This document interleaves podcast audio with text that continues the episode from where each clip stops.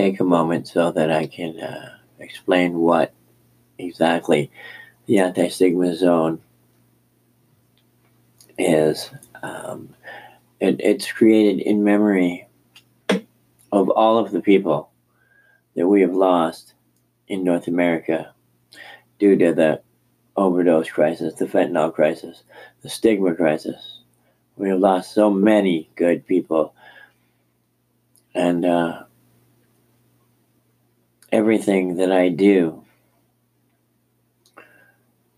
as far as the anti stigma zone, um, I, I do in their memory. And can we just uh, take maybe a moment, take a moment of silence, please, with me, and let's uh, let's think about all of those people that we've lost.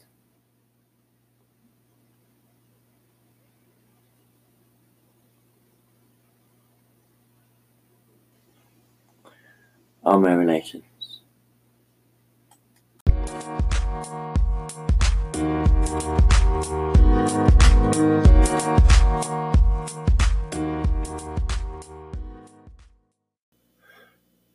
Hello, friends.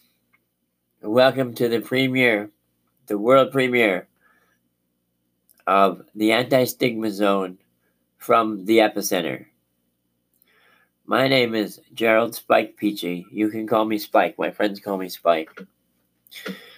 Uh, I want to begin with an acknowledgement, a land acknowledgement. Okay. So uh, I would like to acknowledge that that uh, the Vancouver, British Columbia, Canada headquarters of the Anti Stigma Zone. Um, I want to acknowledge that they are on the land of the unceded territory of the Coast Salish peoples, including the territories of the Musqueam, Squamish, and Tsleil-Waututh nations. And so I'm grateful for the opportunity to work and and play and create here. Thank you. Uh, okay, so yeah, the the it, it's it's been some time that uh, the anti stigma zone uh, from the epicenter has been in the planning stages, and it's really exciting to actually be here today. Um, thank you all for for tuning in and listening. I want to tell you a little bit about the anti stigma zone. Uh, there are several components to the anti-stigma zone.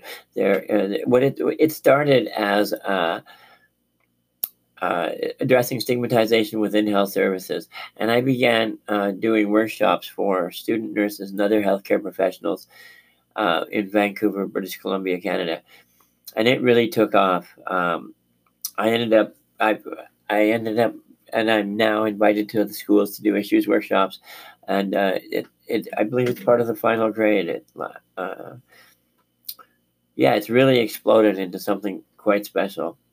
I was uh, given a, a, Nursing Excellence Award last December 17th for my anti-stigma zone efforts, and uh, wow, that was really amazing to to share the stage with those with all of those amazing nurses. It was really cool because nurses are healthcare, right? Um, and BC nurses clearly care about um, what's happening with uh, the overdose crisis, the fentanyl poisoning, the stigma crisis that, that's going on now. And they wanted to be an active part of the solution. And uh, so that's it was under those that premise that they hired me. And uh, yeah, it's been an amazing relationship. Now, I've recently uh, moved to an interprofessional model where um, anyone can access the anti-stigma zone. And nurses and nurse practitioners of BC, they're still uh, a, an active partner. Um, I've uh, just began dropping the digital version of the anti-stigma zone, and so um, the there there are still the workshops, the local workshops that uh, happen in Vancouver. Now, the cost for those local workshops is presently covered by ACES, the Association for the Collaborative End to Stigma. That's a local nonprofit that uh, I'm a part of. So, if anyone wants to uh, book a local workshop, they can contact me right now. Uh, they can contact me at Spikes Anti Stigma at gmail.com. Uh, contact me there and let me know that you want to book a workshop, and uh, we'll make it happen. Now, there is also there there is also the digital uh, version where people anywhere from the people anywhere can access the video training library for um, that that will be ever growing for what is right now an amazing price of ten dollars a month. Um, there is also the newsletter, Anti Stigma Zone newsletter. Now it is uh, seventeen dollars a month, but I am providing the f- the first edition to anyone that would like it for free. So if you uh, if you'd like a free copy of Anti Stigma Zone newsletter, uh, please email me once again at spikesantistigma at gmail.com and let me know that you would like the first edition of the Anti Stigma Zone newsletter. And I will give it to you on me. Now, if you if you want if you like what you see and you want further further copies after that, well, then you go to then uh, then you go to the Patreon site and you can you can access all of those areas. I'll tell you about the Patreon site in a moment. First, I'm going to tell you um, about there. I've, I've designed a course specifically for healthcare professionals. Now, it's also up on the Patreon site, and those will have um, a one-time access fee of again, which is an amazing price, one hundred forty-nine dollars. Now, the uh, the first course is going up very soon uh, in the next day or two. Um, I want to tell you about all of uh, our social media platforms. They're they're all absolutely free. Um, there's Instagram, um, Instagram.com slash anti stigma zone. There's Twitter with uh, at anti stigma zone. There's uh, YouTube. Uh, just do a search for anti stigma zone.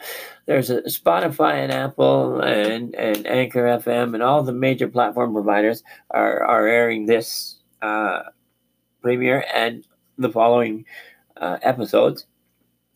And it's all available. You can access all of it at the Patreon site, uh, patreon.com 306 49376. Now, also, there is uh, an anti stigma zone sticker program. It's somewhat modeled after the RCMP SAFER program uh, for the LGBTQ folks, only with a little more reach because when when someone flies the anti stigma zone sticker, it just means that they're they're a friend and everyone anyone is welcome. And uh, yeah, if you would like to to get your uh, free anti stigma zone sticker and the literature to go along with it, please send me a self addressed stamp envelope. And you can send me that at 1306 Granville Street, number 218, V6Z1M7. And if you send me that self addressed stamped envelope, I will send you absolutely free of charge anti stigma zone sticker and the literature behind it. So,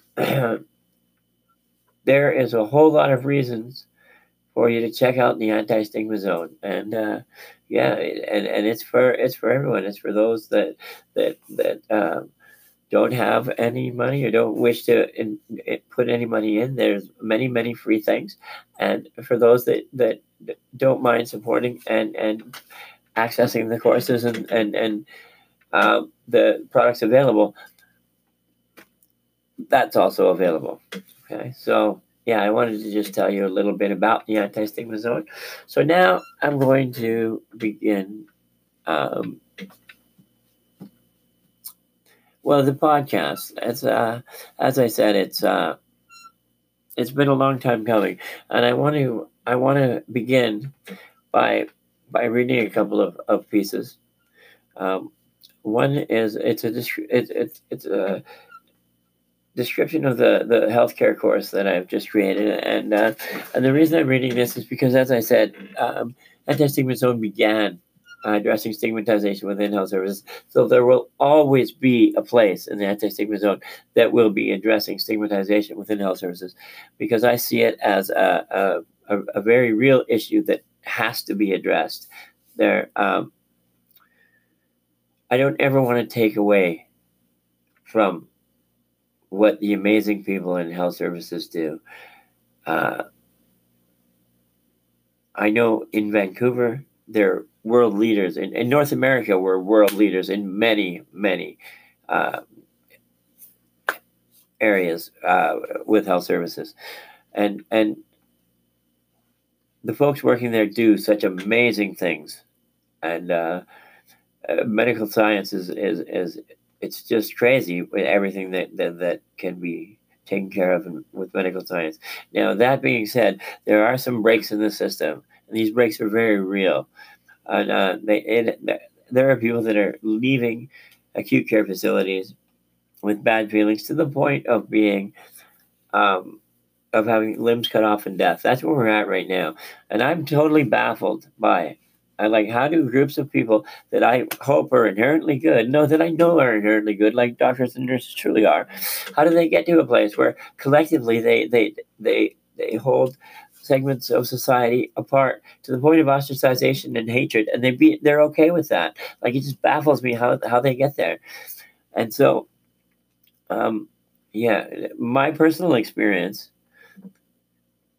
with uh, stigmatization in health services after a life threatening accident. It, it, one of the severe driving forces behind me creating the anti stigma zone and, and moving forward with it. So I'm going to read this uh, description of, of the course for health services. In recent years, we have seen public attitudes towards those of us with mental health problems improve significantly significantly, where those of us that have made the lifestyle choice to use narcotics have not seen the same improvements. Discrimination has decreased in some areas, including how people are treated by friends, family, and society. However, people still report high levels of discrimination when they use health services. People's experience of discrimination within health services can take different forms, including how long they have to wait for treatment and how appropriate the service is to their needs. It can also be about how they are treated by staff. And it's this the attitudes and behavior of staff that has patients leaving facilities without completing the necessary treatments. There are times when negative treatment even goes beyond that. In order for these things to happen, all staff in the immediate area are involved. It only takes one voice to change things. And the fact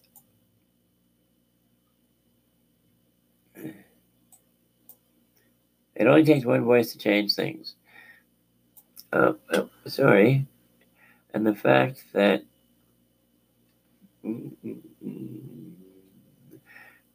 that, that everyone everyone listens is listening here today, and everyone accesses continues to access my uh, my anti stigma zone. Um, it, it all gives me hope, right?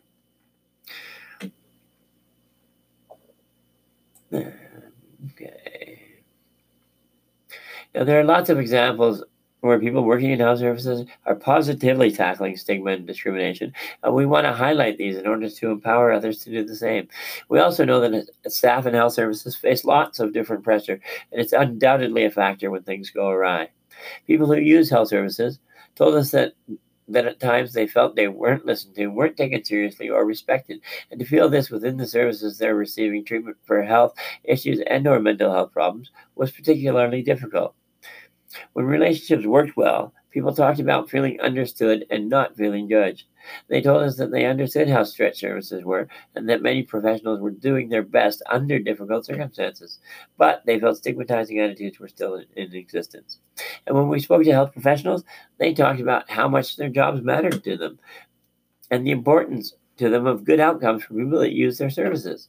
They recognized that they weren't perfect, but they were surprised and disappointed to hear people who use services felt they'd experienced stigma. When told about this, they were keen to understand what could be done to change the situation. People who use health services, those who work in them, and those who hold both perspectives shared the, the opinion that a collaborative relationship is best. They told us that they recognize that this patient relation, that this relationship, they recognize this relationship as a crucial point in repairing the damaged relationships between frontline staff and those affected by stigma. That being said, it's important to remember that the person accessing accessing support could very well have had previous dealings where the end result was not positive, and they may very well experience difficulty moving beyond that. Also, at the end of the day, although healthcare professionals might very well be dealing with a lot, with difficult circumstances, they are exactly that healthcare professionals. Thank you. Now I'm going to read one more piece, and it is um, Stigma Through the Lens of um, a Healthcare Consumer. Okay. Uh, okay, so I have this. Fighting stigma begins with the language used when discussing substance use. Perhaps people don't piss dirty or piss clean. Their results are either positive or negative. If people are not junkies or druggies, perhaps they can be referred to as someone making alternative lifestyle choices. And let us not even use words like crazy, phrases like a few bricks short, etc. Can we not say the patient may be asked if they would would uh, the patient may be asked if they'd like some mental health support, and if environment uh, if, if the environment offered is caring and positive, well, then people will go will go much further along the support path. And can we discourage terms of use of terms like non-compliant and unmotivated? And can we not say that people failed in receiving treatment? Perhaps people experienced barriers when accessing support, and the treatment options did not meet their needs. The former suggests that people that face stigma on many occasions are broken or deficient in some way, and that is most definitely not the case. They face challenges specific to their world, just like everybody else. And having been on the receiving end hearing these terms and phrases on many occasions, it did not create a positive support relationship. And the emotions faced when one is labeled by his and or her challenges and or behaviors many times can quite possibly cause the patient to withdraw and put an end to the support process. Well, you may not be real, may not realize that you're probably judging this sentence as I read it, and that's okay. People have the urge to judge our surroundings, others, and everything else, just about everything else we come across. It's natural because how we how well we judge others and situations could very well keep us alive at times. But most of the judgments we make are not are more personal and not nearly as mission critical as that. It's exceptionally rare that our lives are at stake. As a rule, we are very opinionated about others how others act and behave. And depending on the issues, some people judge others more harshly for things that they themselves do. Live and let live is a term that is rarely considered. Judgment can be harmful when it comes to a workplace, especially if people are working in a support or caring role, like they are in healthcare. It can quickly put people on edge, make a person feel insulted or misunderstood, cause people to become defensive, get their backs up for fear of being judged harshly, or worse. My experience has shown some care facilities, emergency rooms, etc., to be more to be more opinionated than productive when dealing with certain segments of society, and that the quality of care is affected as a result. It may begin may be time to begin emphasizing the importance of non-judgmental communication and acceptance of all individuals, regardless of where they come from, their economic class, or any lifestyle choices that they've made or as perceived they've made. And last but not least, any mental any Eh, regardless of their mental state or perceived mental state. I would urge anyone, when they feel judgment welling up inside them, to try to consider what the patient is going through, and maybe what it, imagine what it would like to walk, to walk a mile in their shoes. Empathy would go a long, an awfully long way in dealing, dealing with the stigma issue. Discernment is necessary in a healthcare, set, healthcare setting. However, discernment is simply assessing a situation to decide the best course of action.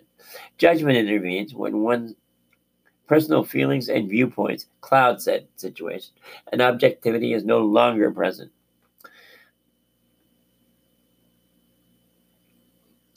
Instead, one moves forward with, with negative beliefs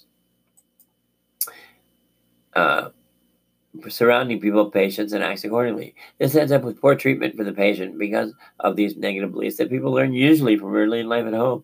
And I know what it feels like to be on the receiving end of the resulting negative treatment. It sucks. It hurts and it leaves a person, person feeling empty and so alone. Healthcare providers must try to envision things as they really are in shades of gray rather than black and white. It's not that simple. It never has been that simple, and it never will be that simple. And when we throw in our beliefs of whether someone about someone something they do or somewhere they're from, it rapidly becomes a recipe for success that I have experienced on many occasions when accessing health services, far too many occasions. These occasions really take away from the amazing positive benefits within healthcare, and that's a damn shame.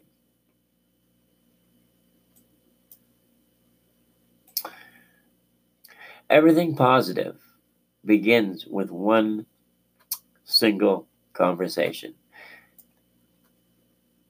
Ideally, the anti stigma zone from the epicenter can initiate some of those conversations. Non judgmental mental support begins with being aware of how we behave and how we treat others. Are we aware of the facts or do we jump to conclusions? It seems most of us are judgmental without even realizing that it's happening at the moment. But I suggest, as professionals, healthcare providers, other service providers, social service workers, um, have to be conscious of being judgmental. That's where stigma is born and where it flourishes. So constant, constantly assessing one's own behavior might also very well improve things dramatically. Thank you all for taking the time to listen to what I have to say today. It gives me hope that although there are fractures, serious fractures in our healthcare system and in our society, the fact that the anti stigma zone is getting so much attention and so much play that's a great starting place. And things can only move forward as we move from this direction. Thank you. Well, yeah. Now, as I said earlier, uh, my name is Gerald Spike Peachy. I am a grateful consumer of all things narcotic. Um, I'm a grateful client at Crosstown Clinic. I get a safe supply. Safe supply saved my life. And so um, I want to be out there advocating for a safe supply and doing what I could to stop the death. Uh, I thought the and, and you know the the best thing that I thought I could do is address stigma because I think stigma is is one of the main reasons that we are where we are, and so many people have perished.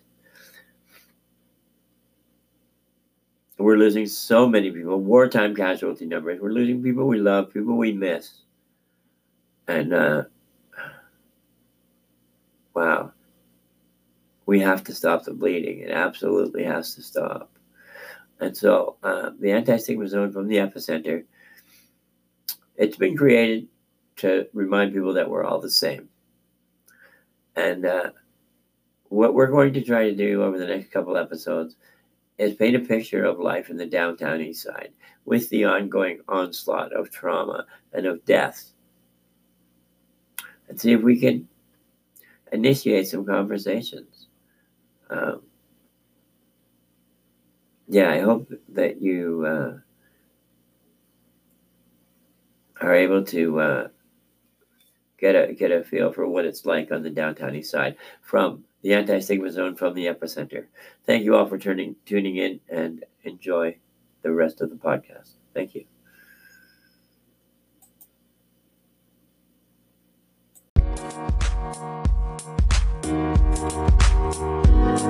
Hello,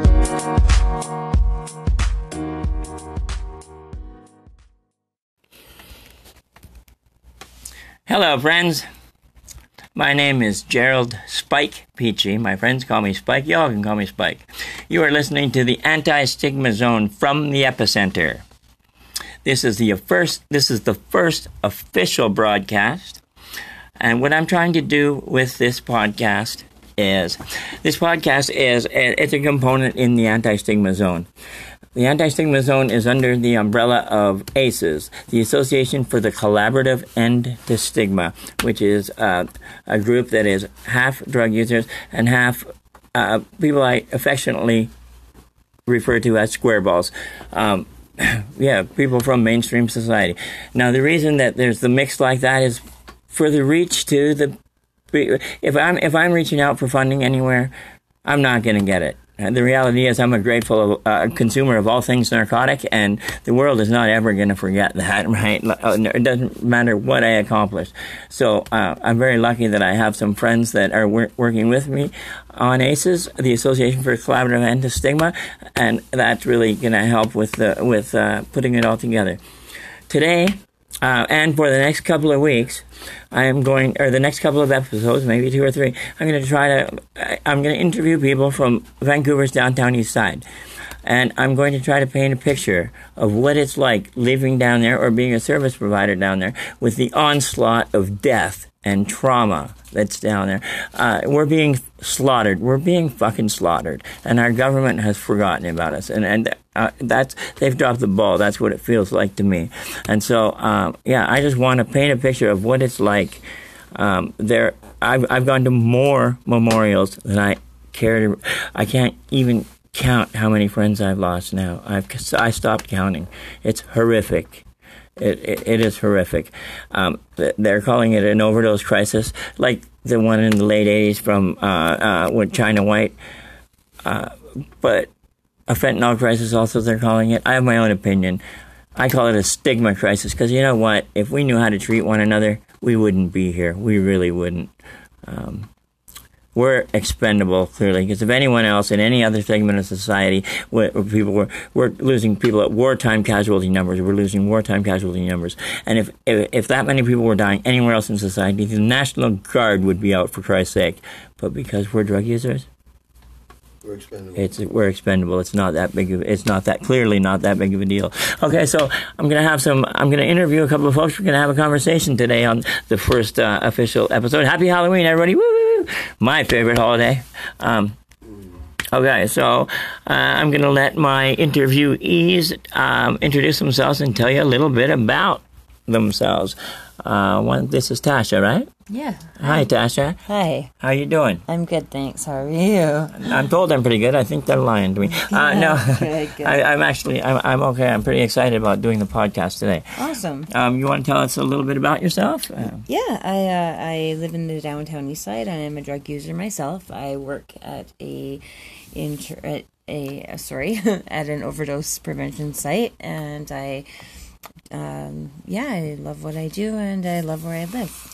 Uh, you you've saved some lives down there. Uh, Um, yeah, many lives. um, and, and now, um, how long have you been working there? um, about oh a little over half a year now. Half a year, and you provide support when people are using, right? So Yeah. if somebody goes down, you're there to support them. Yep, give them oxygen, give them Narcan shots. Okay, that's fantastic. I'll come. I'll, I'll, I'll come back to you. Okay. All right. Okay, and then I have one more uh, friend that I'd like to. I'd like. I'm going to have him introduce himself. One second, please.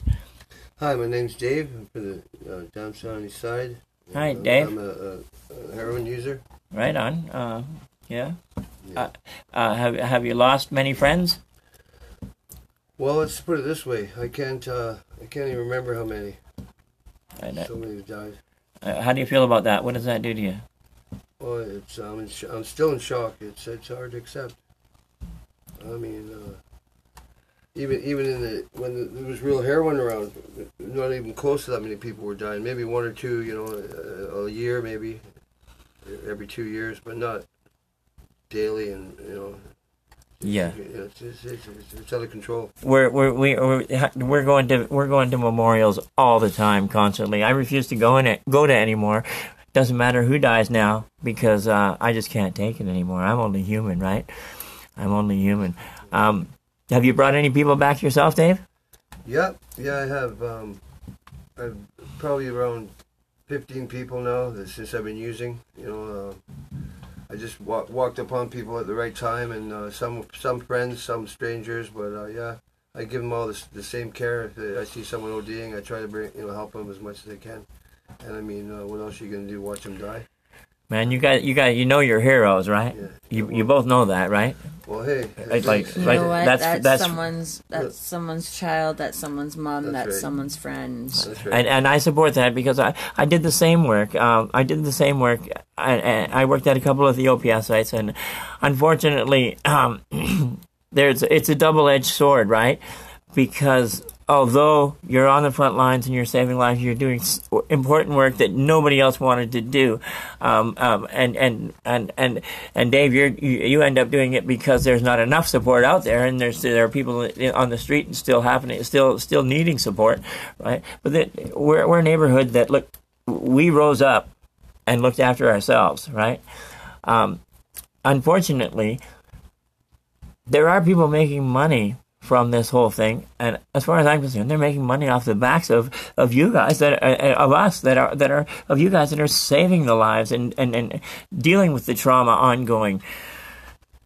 yeah, there's uh, I know that you're getting paid very poorly, right? I know you're not getting what you should get, Definitely not. especially with you should you should have proper training, proper proper support, proper proper pay, um, support at the end of the shift. Like, how how much trauma do you do you witness? Like, Oh, um, constant, constant overdose, constant.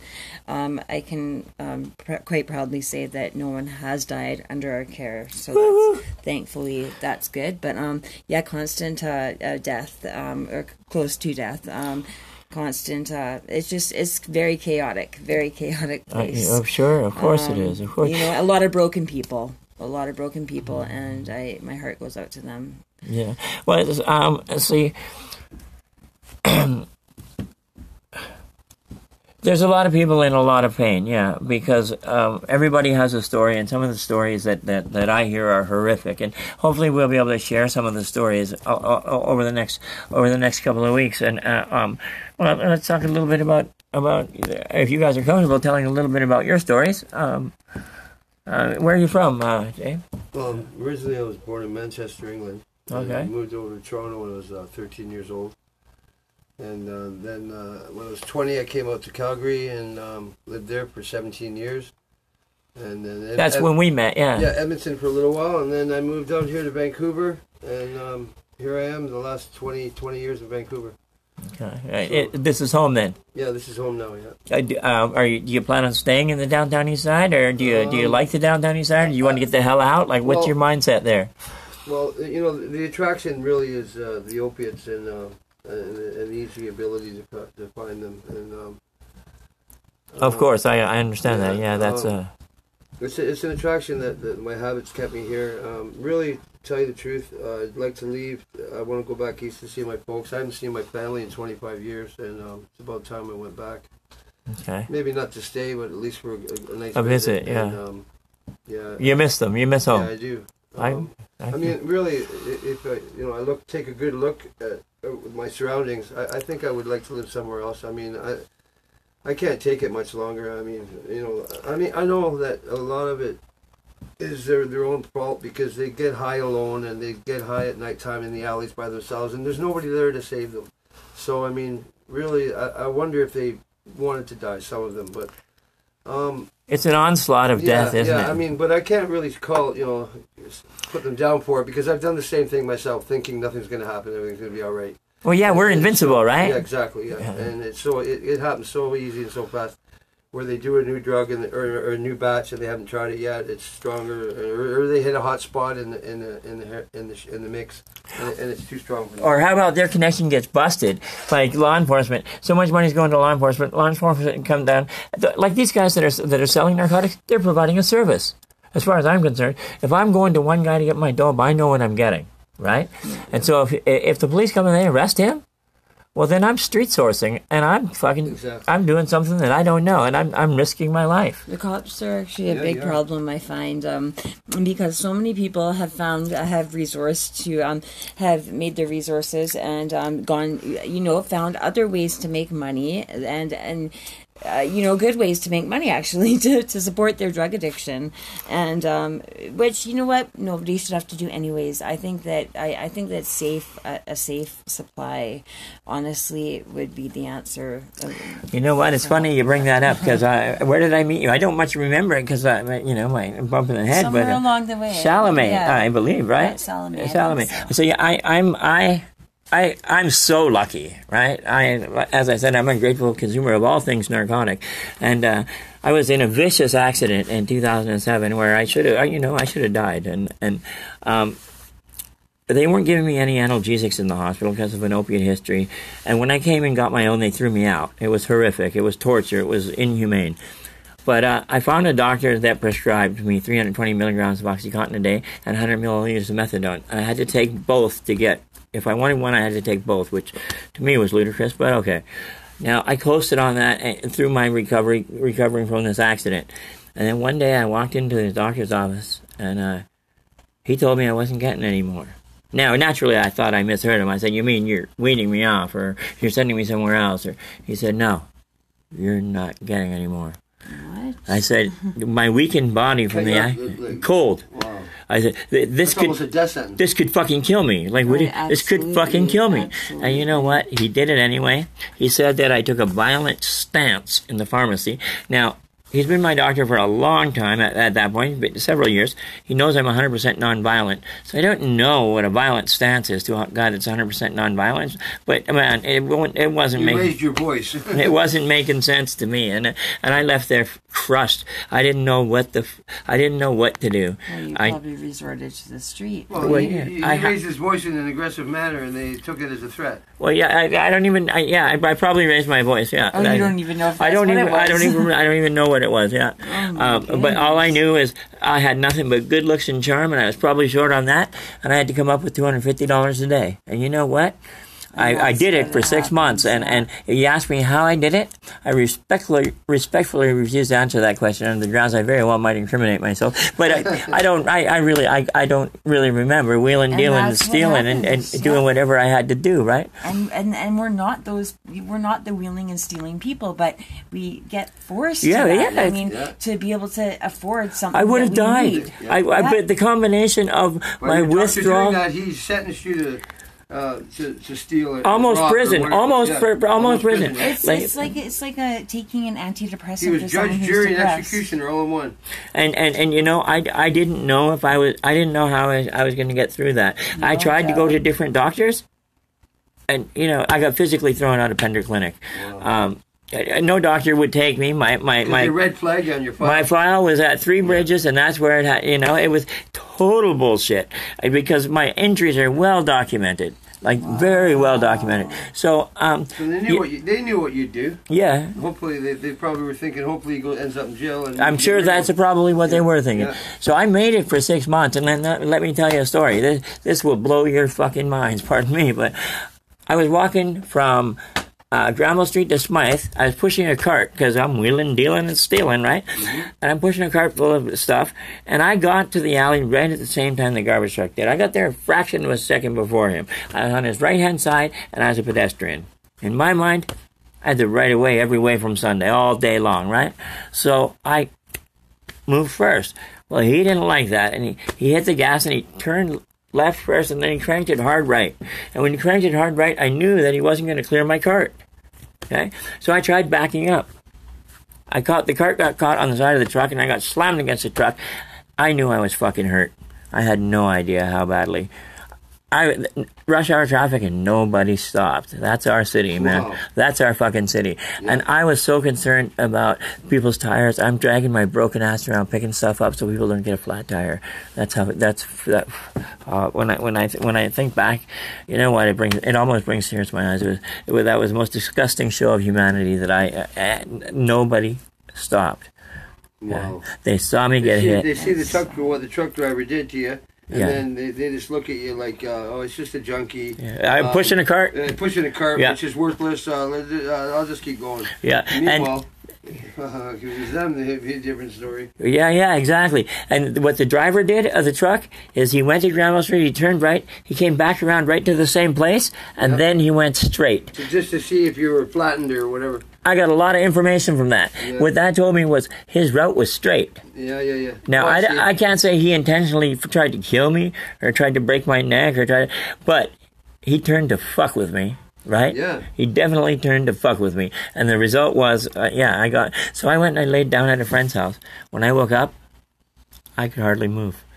So where do I have to go? I have to go to a building that I'm afraid of because of the treatment that I've gotten in, in medi- medical facilities. medical report. Yeah. So I go to St. Paul's Hospital. Now I get there. They x-ray me. They diagnosed me with a C2 fracture in my neck. I got a broken neck. And this is after my my this uh, is and it was horrific. It was I'm having a tough day at that point. I'm remembering the the, the, the truck and the people not stopping, and then now I got a broken neck. I just want a cigarette, right? Yeah. So I, I get up and I'm gonna go out and have a cigarette. Male nurse steps in front of me and says, "Where are you, where are you going?" I said, "I'm going for a cigarette." No, I want you to stay here. Well, I'm sure I was quite colorful. Go fuck your mother or something like that. I'm sure I, you know. I, I just wanted to go have a cigarette. This nurse grabbed both of my shoulders and slammed me down on the bed with a C2 fracture in my neck. I'm sure we can. I don't know how much what you guys know medically, but I'm really lucky I'm not in a wheelchair, Oh my God, right? yeah. Like, uh, so It's because he knew he could do it because you were injured. and because there's no accountability in the Yeah, it, there is exactly. absolute until there's accountability the stigma will continue Yeah. right? i stood up and i freaked out i yelled i screamed get the fuck away from me nobody come near me i want to transfer out of here get me an ambulance to go to pj assaulted by a working uh, nurse. uh, so so they did, nurse. they did get me to, to VGH, and uh, I I had no illusions it'd be any better, and it wasn't. They they gave me uh, analgesics that night, and the next day they they tossed me out, and I was done. I couldn't do it anymore. I'm so glad my name came up for Salome. Safe Supply saved my life because I was laying on the ground, Safe broken Supply. up. Couldn't go anywhere. I couldn't wheel deal steel. I couldn't do anything. I was going to lay there and die. And I saw Kurt, the researcher from Salome, and from yeah, from Naomi from Salome. Uh, you guys will hear from him later. I think he's. I'm going to talk to him later, but he had a halo on his head. He really did because I knew what he represented. He represented Safe Supply, and he came up and he said your name came up. Man, I, I, started crying. It was. It I mean, I mean, these guys must have uh, uh, orders to uh, restrain or do whatever it takes to uh, to, to make you uh, obey the or you know what he wants you to do. I mean, th- their, superiors must be saying, okay, well, if the guy's starting to give you a hard time or getting loud, just slam him or uh, put you know put a I, I don't think uh, you know in in my know, dealings with the hospital. I don't I, I, I this is this is the this is how I this is the take I got Yeah. the people upstairs don't know how bad it is at the bottom Yeah. right and, and until I uh, you know because I've been dealing happened to a gurney. That's happened to me too. Oh yeah, me too. With a hockey helmet. Now, I, I, I've, I've gone to talk to ho- the hospital several times to different levels of staff um, with my anti-stigma work, and they're surprised at the top. They really are, and they want to interact and look for look for something different. Um, Surrey Memorial, in particular, the, uh, the the the person running the emergency room, she said to me, she said, uh, she reached out to me and she said, Spike, there's, the relationship is broken between frontline workers and I think she said frontline patients, but people who use drugs, right? Yeah. She said, "Will you help repair it?" You know what?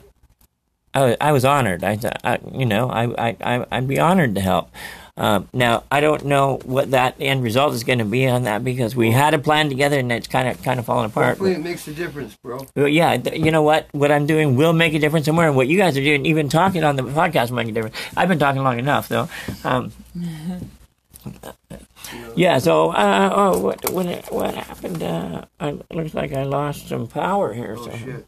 I lost some power here somewhere. Um, okay, so I'm going to a, a safe supply convention this weekend. Um, if you guys could, if, if if you guys could talk to anyone in government and ask them to do something uh, about what's going on, do you have any ideas what what what they should do?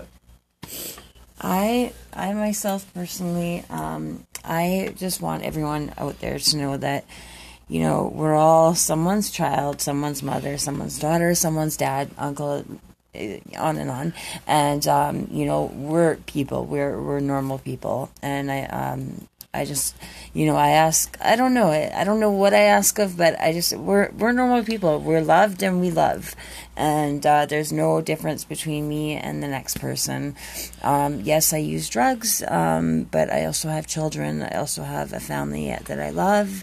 I also I, I graduated with nursing school, um, graduated high school, and you know, I'm a normal person. Um, I I can't say why I uh, what my um, what my connection to opiates are, but it's been a lifelong uh, struggle with me. And if I had one wish, it would be that just like um, alcohol is given in safe supply to alcoholics, just like um, uh, anti, or, I'm sorry, just as Marijuana now. marijuana right? now, Yeah. or um, stress, or what is it? Um, antidepressants. antidepressants. That's sorry. That's what I was looking for. Uh, Is given to a depressed person. Benzodiazepines. Yeah, um, I think that regular heroin, medication, yeah. Heroin should be considered regular medication. I honestly do. It- I, I suppose that would would okay. it's it's it's for me. It's almost an antidepressant for myself, and I know I'll probably be a lifelong user because of that. And I don't want to have to steal or do anything that I have to do to be able Yeah. to afford it. It's not fair. It's not fair. It's not. It's not. Because you know what? Ever since the beginning of time,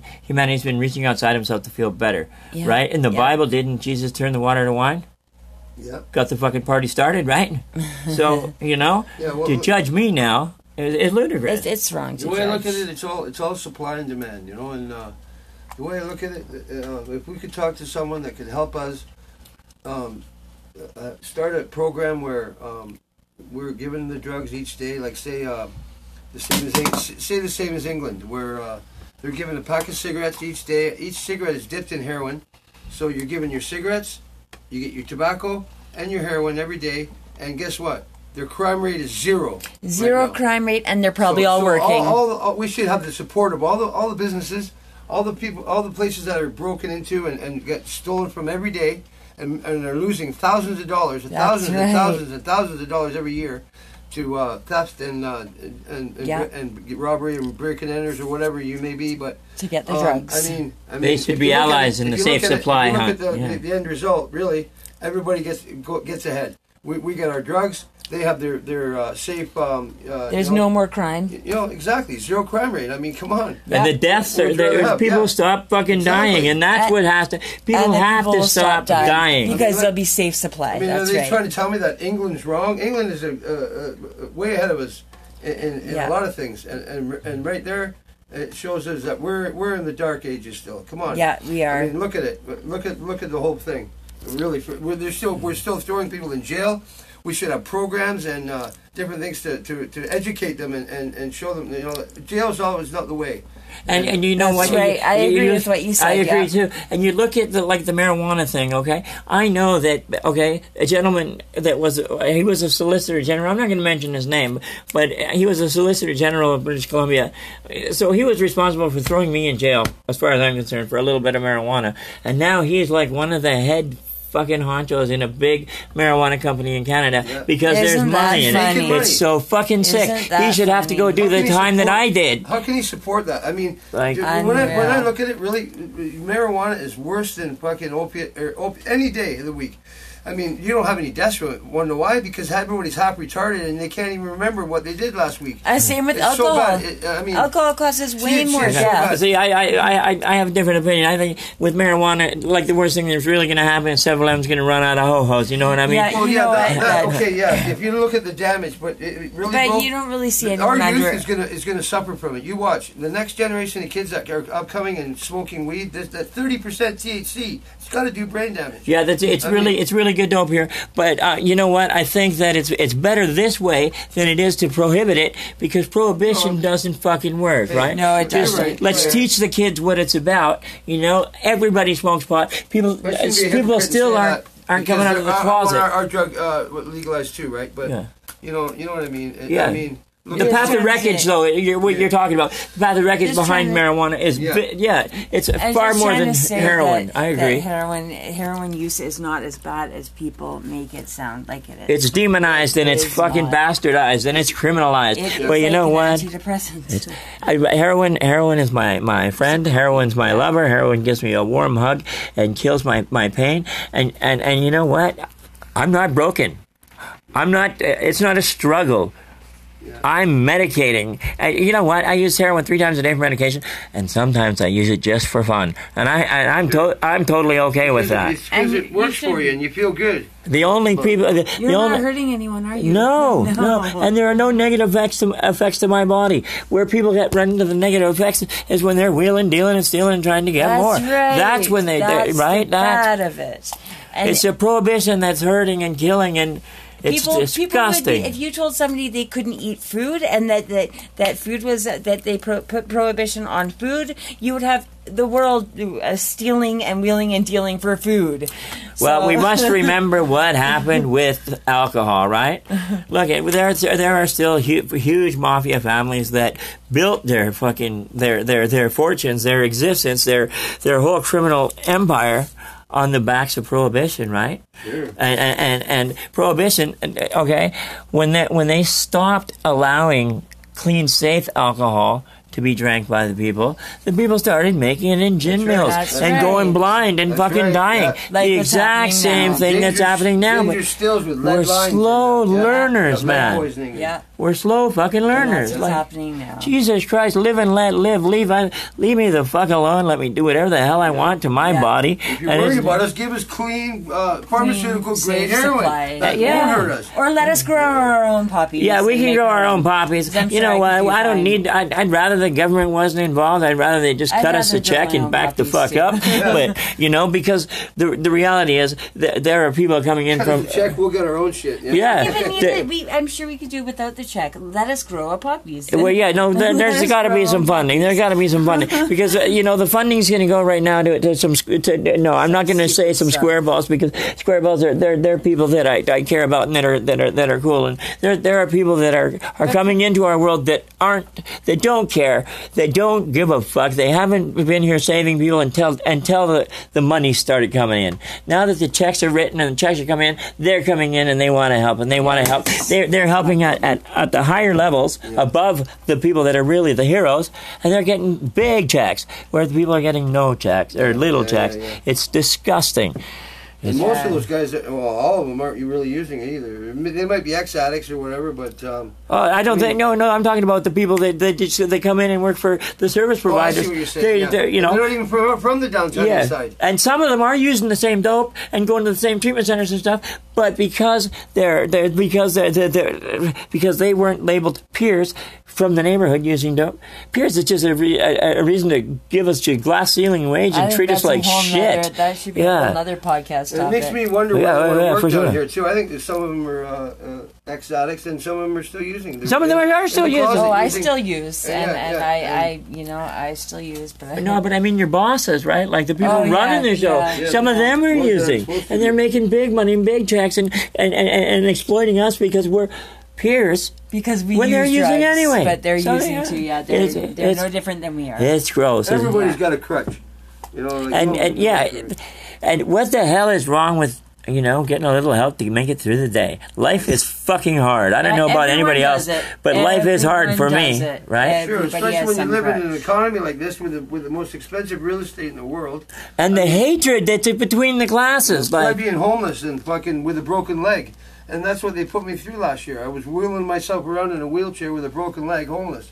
And fucking, uh, fuck. Do you want to It know? wasn't fun. Can I say one thing? You can say whatever you about like. that.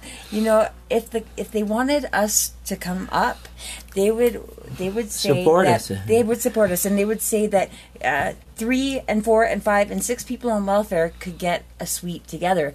But why is it that only two people are allowed to get a suite if you're on welfare? Mm. No Yeah. more than two people. See, I'll just leave it at that. But you know, Yeah, they- they're they're they, they, feels like they okay. wanna keep us it's down. systemic structural violence, and that's that's the bottom line. Really, it's the only It's- way you'll be able to afford a rent. It's- it's six Three people. people, yeah, to get together and rent a, a house. but they Yeah. won't allow it. It's systemic yeah. structural violence, and it comes from it comes from up, and it comes from the system. It comes from the man. It comes They wanna well, keep us down. You, you damn straight they do because I'm a guy. I got in an accident. I still I, I managed to maintain a, few, few skills. Right, um, like I, I'm still pretty sharp. I I slugged it out for I've been slugging it out now for five six years. All I wanted to do is do a, a, a, a, fair day's work for a fair day's pay. Okay. Now nurses and nurse practitioners, they they were great. They contracted. They let me contract and they let me build the anti stigma zone and, and, and build them, and they were great. But that that couldn't last forever. Unfortunately, there was uh, there was issues, and and so. Um, I ended up moving away from that, and I, I, I unfortunately, I still don't get uh, a, a, regular. I get a regular pay, but but but it, it I can't expand right now, and, and and the amount of work that I do putting this anti stigma zone together, it's it's disgusting that I'm not getting paid yet. But you know, I I do parts in it. It's it's. I'm choosing to fulfill this mission, and you know what? I don't even want to trade my time for money anymore. But any economic benefits will be a byproduct of me sharing the anti-stigma message. Well, you guys got you, you guys got it really heated in that conversation. I like that. Got a little bit of passion in there. Thanks for having me Yeah, on your on yeah, your thanks a lot. podcast. Um, okay, you know what? I'm gonna end this conversation, but hey, this uh, uh, Halloween um, this Halloween podcast is it's probably going to be nice and long because I'm going to talk to as many people as I can, and uh, you know, there's a little bit of hurt and anger and and, and, and stuff behind all of the the, the, the stigma and the, the the way that we're treated. Um, by mainstream society, like there's such a chasm between the classes, and you know, uh, like I ask for the time on the bus, and you know what? Sometimes it's the day that everybody on the bus at rush hour must have forgot their watch because nobody will answer. Like things like that happen to me, and I, and, and I refuse to change my appearance. I refuse to change who I am to appease. I I won't. Um, I yeah. I don't know. I don't know what all the answers are, but I know that stigma is a severe issue. You know, and I, I think uh, anyone who is the judger uh, you better you I, I think you should think twice about judging others because Well, they say if there's one finger pointing at somebody else, there's four pointing right back Yeah, at you, right? Isn't that the and- case? And, and that shouldn't happen either. I think ju- no one should judge anybody. Live and Well, let live. What the Yeah, hell? Life is right. fucking short. That's Life right. is hard, man. Um, I'll- it takes all kinds to make the world go around because if everybody was the same, it'd be a boring place. it'd be an Let me tell ugly planet. It So would be an ugly planet. a better place. Okay, so the anti-stigma zone was tr- has been created to remind us that to remind us remind people that we are all the same. That is why the anti-stigma zone was created. And so I, I hope that by sharing conversations with people, I will show all of you that we are all the same. Although it's tough living down here on the downtown east side. That's all I have for right now. Thanks for listening. But uh, yeah, thanks thanks for hanging out, and thank you guys for hanging out. All right, Thanks. thank you. Thank This you. is the Anti Stigma Zone from the Epicenter. Rock and roll.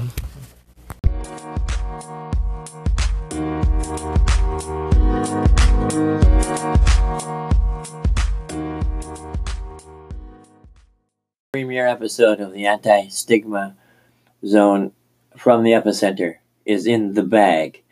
It's been created just to remind people that we're all the same.